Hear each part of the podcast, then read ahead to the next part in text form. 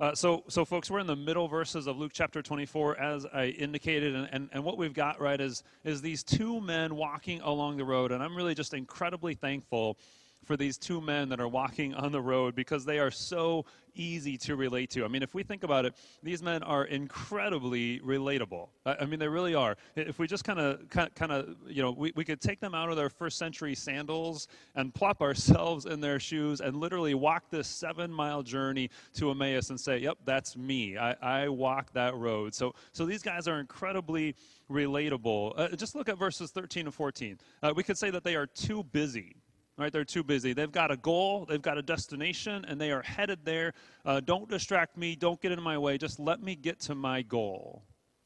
It sounds a lot like us today in 2020. We, we get our goals, we get our destination, and we go.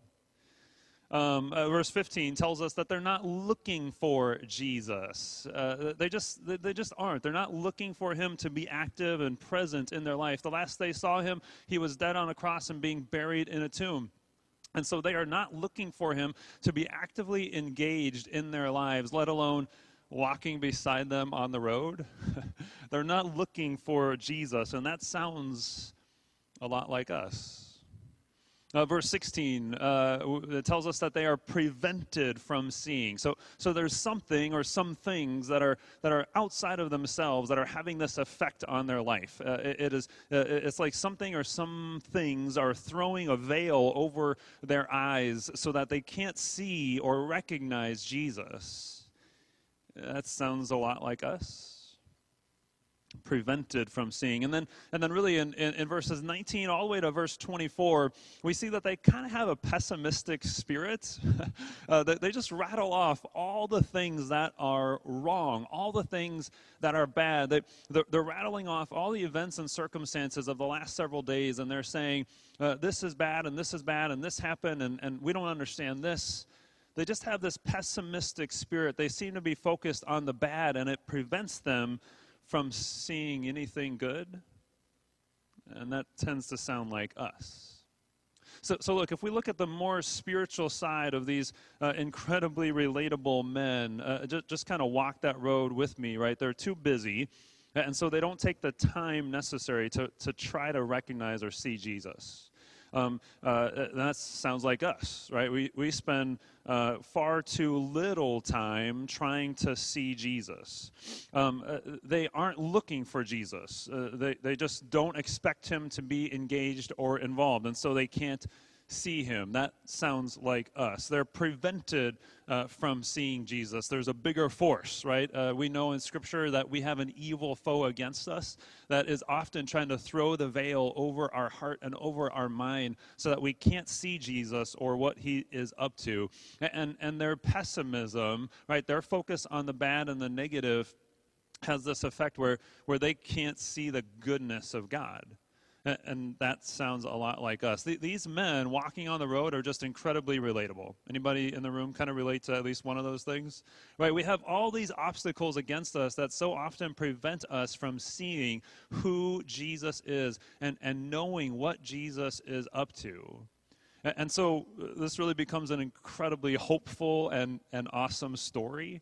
Uh, because we can walk the road with these guys and just sort of pay attention.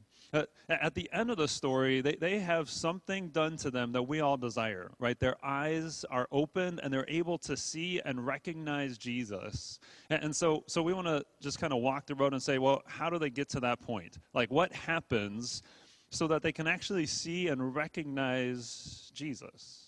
So, so we're going to do three things. We're, we're just going to follow the sequence and walk the road with them and see what Jesus does to open up their eyes. Uh, second, we're, we're going to see what, what, what this story kind of invites us into, and I'll suggest that, uh, that, that it invites us into two different things.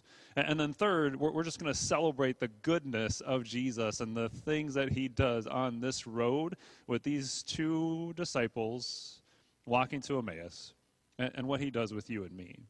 All right, we ready? Is that okay? Everybody's cool? All right, here we go. The first thing that Jesus does, I want you to see this. Verse 17, Jesus what? He meets them where they are. It's super beautiful, right? He, he comes and he doesn't scold them. He doesn't say, hey, why don't you get it? Just look at me, right? Stop focusing on all the bad and pay attention. Look at me, right? Uh, he, he, doesn't do that. He doesn't scold them. He, he doesn't. Uh, he, he doesn't say, "Hey, why can't you just believe?" no, no. He he meets them where they are with a question. Did, did you catch it? Right. He, he says, um, uh, where is it? He, he says, uh, he says basically, what are you guys talking about? What are these things? What is this conversation that you're having? What are you guys talking about? And then they say, well, we're talking about Jesus, uh, a prophet who is mighty in word and deed. And Jesus says, well, what are these things about Jesus? It's just this beautiful moment where Jesus just meets them where they are. He, he, he, meets them where they are with a question. Um, he, he, doesn't expect them to be somewhere. He just lets them be right where they are and, and express themselves in that moment. The, the second thing that Jesus does, we have to see this, is he listens. He closes his mouth and he listens. So, so he meets them right where they are, physically, mentally, emotionally, spiritually, and then he listens. He closes his mouth and he just listens to them and he says uh, nothing.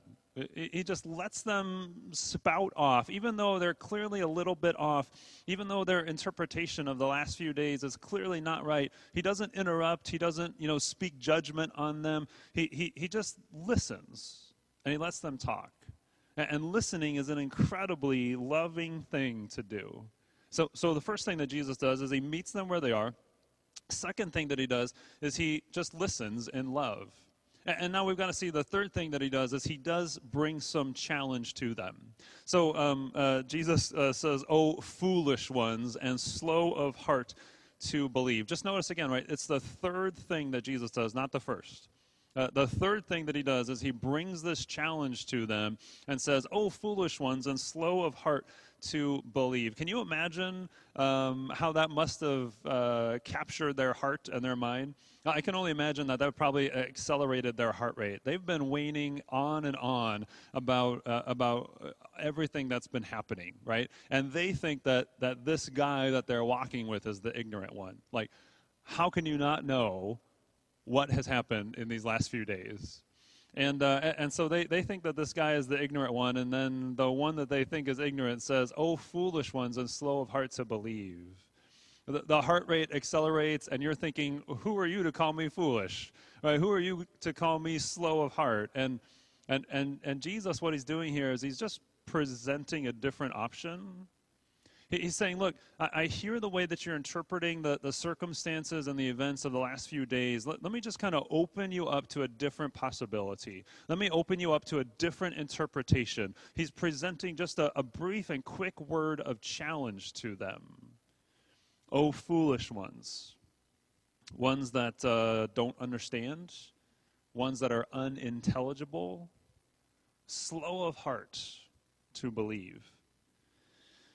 Um, I would say he's still not scolding them, but he is bringing a, a word of challenge and saying, hey, let me offer you a different interpretation of the events and the circumstances that are happening in your life and in this world right now. The fourth thing that he does uh, is he opens up Scripture. Right? He opens up scriptures. He, he interprets the, the, the, the circumstances and the events of the last few days using the word of God. Look at what he says. Was it not necessary that the Christ should suffer first, you could add, and then enter glory? And, and, he goes on, he says, Look, Moses said it, right? It's so clear in Genesis and Exodus that, that it was God's plan to, to send somebody to suffer and then enter into glory. Um, the prophets said it, right? Isaiah, Jeremiah, Micah, so many of the prophets said it, that, that, that somebody would come and suffer and then enter into glory. Well, why don't you believe, right? Jesus points them to God's word and he allows God's word to, um, to, to interpret the days and the circumstances and the events of the last several hours. Um, uh, th- this is uh, kind of a neat thing because um, uh, it gets one little tiny verse uh, in your story, but but remember this is a seven mile journey, so they're probably on this journey for a couple hours. And, uh, and Jesus is likely having some good time to unpack Scripture in a very full way for them. I mean, uh, they just get to listen. I, I'm imagining for at least an hour as Jesus unpacks every book and every theme and every idea and says, Look, all that points to Jesus, points to me. he unpacks Scripture for them. He opens up Scripture in a way that they can understand. Now, now, just see this, right? The fifth thing that happens, so, so what we've had so far is we've had Jesus meet them where they are with a question, and then he closes his mouth and he listens. And, and the third thing that he does is he, he presents a different possibility. Uh, he, he, um, he, he presents a challenge to them, and then he opens up Scripture, and then he sits down to the meal. So um, the, the day is getting late, and they invite him in, and he goes in and he sits down and he joins them for a meal. Remember, this is how he came. Uh, Jesus told us in uh, Luke chapter 19, he said, The Son of Man came to seek and to save the lost, right? That's a statement of purpose. Jesus came how? Eating and drinking, right? He came in the slow steady method of sitting down and enjoying meals with people. And so so Jesus goes in and he sits down at this meal and he and he takes the bread and he what blesses it. And all of a sudden their memories flash back. Uh, their memory probably flashes back to, to this moment when Jesus is, is in a you know in a wide open area and there's 5,000 men around him and, and, and some women and children as well. And, and Jesus takes five loaves and, and two fish and he and, and he blesses those five loaves and, he, and, and two fish, and he, and he gives those five loaves and two fish to the disciples and says, Here, give that to the crowd. And their memory probably flashes back to just a, a couple days ago when he, uh, on the night when he was betrayed, and he took the bread and he blessed it and, and he gave thanks, right? And, and then he gave it to them their memories flash back to, to these meals that they have sat down with at uh, sat down at with Jesus, and, and, all of a sudden they're what? Their eyes are opened, and, all of a sudden they can see and they recognize that this man that has been talking to them, this one that they thought was ignorant, uh, that this one that that they longed to see, that they wanted to see, now their eyes are open, and their hearts are open and they see and they recognize the resurrected Jesus. And, and, and just pay attention to their, um, to, to, their response. Notice what they say was most effective. They, they don't point back to the, to the question, right, to, to Jesus meeting them where they, where they were, even though that was helpful. They don't point to Jesus listening to them in love, even though that was helpful. They don't point to the word of challenge, they don't even point to, oh, we saw the resurrected Jesus. What do they point backwards to? They point backwards to the Word of God. Listen to their words, right? They say, um, uh, Did not our hearts burn within us while he talked with us on the road, while he opened the scripture to us? Our hearts burned on the road as he opened up his word so that we could fully see who he is and what he is up to. So, so for me, this calls us in, in, in two different directions. Uh, number one, it calls me into relationships with other people. Um, it calls me into relationships uh, so that right I can walk with people right where they are. It calls me into relationships so that I can ask questions and, and just meet them where they are, and then I can close my mouth and I can I can listen. It, calls me into relationships so that I can I can challenge people and say, hey, maybe there's a different way to interpret the events and the circumstances of, of, of your days and, and this world that we live in. It, it calls me into deeper relationships with other people um, so that I can open up God's word to them and say, look at, look at what God's word says about, about Jesus. It calls me into deeper relationships. I want to be that kind of friend. And, and, and I want friends in my life that are going to walk with me right where I am. Uh, I want friends in my life that are going to listen when I need to talk. I want friends in my life that are going to bring a word of challenge. And I want friends who are going to open up God's word to me.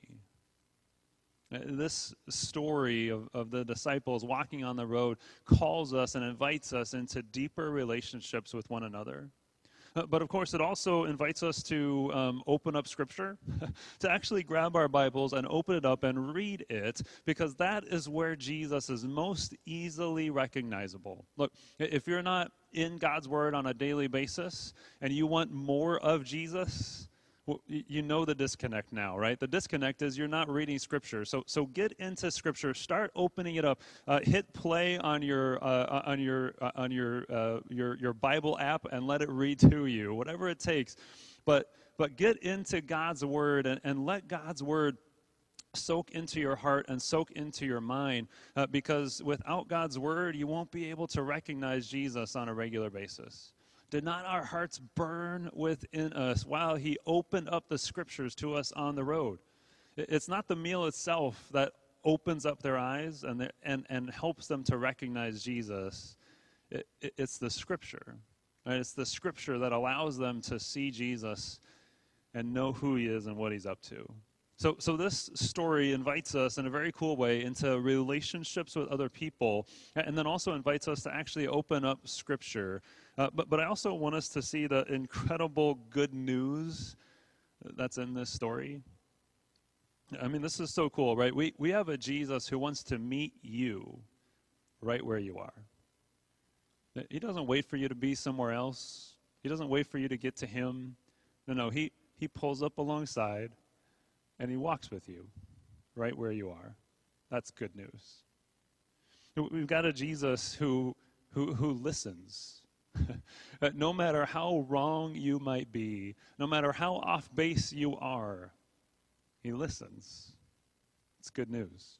He listens to us, to you, in love. And we've got a Jesus who is probably going to challenge you. And, and, that doesn't feel good initially, but, but we know that he challenges us in love because, because he doesn't want us to stay where we are. He doesn't want to leave us off base. He doesn't want to leave us with a false interpretation of the events and circumstances of our life. And so he's going to bring a word of challenge to open up our hearts and our minds. You've got a Jesus who, who wants you to know him better it's not like he walks around with a veil over him so that you can't see him. No, no, he, he wants you to know him better. He wants to, to be in a deeper and deeper relationship with you. And so he sends the Holy Spirit and he sends other people and he, and he opens up Scripture to our heart and our mind so that we can know more fully who he is. And, and we've got a Jesus who wants to spend time with you. That's the beauty of the whole meals uh, theme here in the Gospel of Luke. Meals are slow, meals are inefficient, but it's what Jesus wants to do with you. He just wants to sit down and spend time with you. And that's incredibly good news. This story is so powerful because we can, we, we, can put ourselves in the shoes of the disciples uh, and, and we can long for what they long for. And we can see the way that Jesus works and the way that he pulls back one obstacle, one veil after another, so that we can see who he is and rejoice. Amen? Amen. Hey, let's pray. Uh, Father, we, uh, we thank you once again for sending Jesus. Uh, we thank you for, for his power and his victory over, o- over sin, over death, and over the grave.